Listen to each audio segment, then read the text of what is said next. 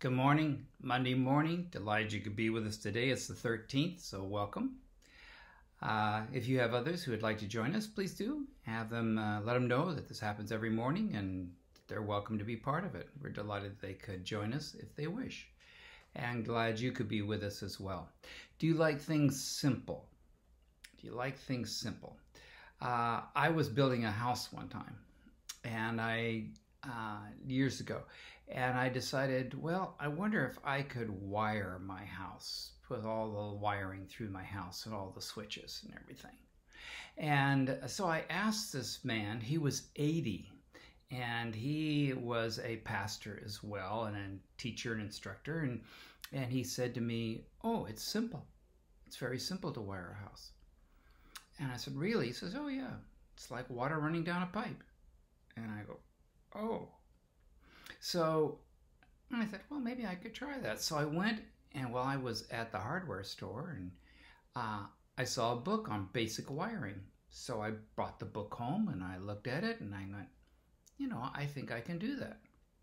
Sure enough, following the little illustrations in the book and understanding a little bit, it was simple. It was simple to wire a house. Of course, there are a lot of regulations and so forth, but they were there and telling you how to do it. And sure enough, I wired the whole house, and it, I've wired several houses since. It's been it's really rather simple, but you would think it would be terribly complex, but it really really isn't. That's not to say electricians don't know a lot more, but basic wiring is not that hard. So I thought, well, maybe I will do my plumbing. And so at a different house that I had done the wiring, now I'm going to do the plumbing. I decided to do the plumbing. So in doing the plumbing, sure enough, the plumbing is, was not that hard. Learning how to sweat the joints and the copper and all the drains. The drains are the tr- tricky part. It's not actually the water supply, it's the water drain. But I got a book on basic plumbing, and sure enough, I put the whole thing did all the plumbing in my house. It, it worked just fine. I just kind of, okay, it, it, was simple. It was simple. Uh, to keep things, I was um, interested in the uh, class that went into Old Testament introduction at the seminary.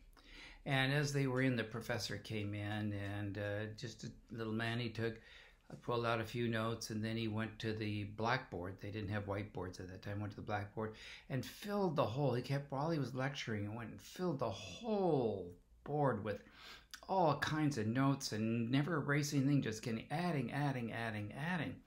Finally, one of the classmates said, um, Professor, I thought this was I thought this was a, a class, an introduction to the Old Testament. And he turned and says, Yes, that's right. It's introduction to the Old Testament. That's why I'm keeping things so simple. And I was kind of stunned. I remember one teacher that um, he was so brilliant and so uh, so involved that sometimes he would lecture for several days. I would have no idea what he was talking about. I was taking notes furiously, but I had no idea what deep thoughts about God. Keeping things simple. Do you like things simple? I understand that um, during the Civil War, that as the war was grinding on and grinding to a close, that a messenger kind of hinted to Abe Lincoln that the uh, the general uh, the General Lee would, uh, if pressed, would consider uh, surrendering. So he sent a simple message to Ulysses S. Grant, and it simply said, "April 7, 1865, 11 a.m. General Sheridan says, If the thing is pressed, I think that Lee will surrender. Let the thing be pressed, Abe Lincoln. And sure enough, Ulysses Grant, Grant pressed against Lee, and two days, two days later, Lee surrendered and went over, keeping it simple.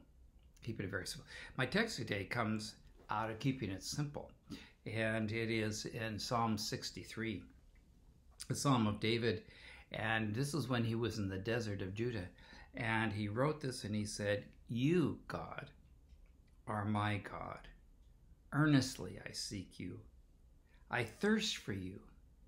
My whole being longs for you in a dry and parched land where there is no water.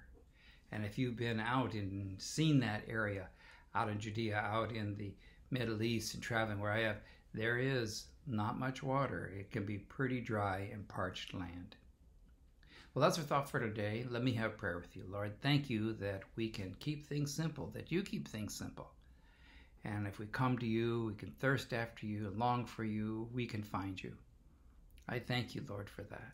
Be with us all today as we go about our many activities to keep life less complicated more simple. May we able to do that. Be with all those, the first responders, be with those, and our racial tensions and the we're just stunned about the lawlessness that's going across our country. Particularly in the big cities, Lord, we ask. Ask for help. In Jesus' name, amen. All right. Have a great day today. See you tomorrow.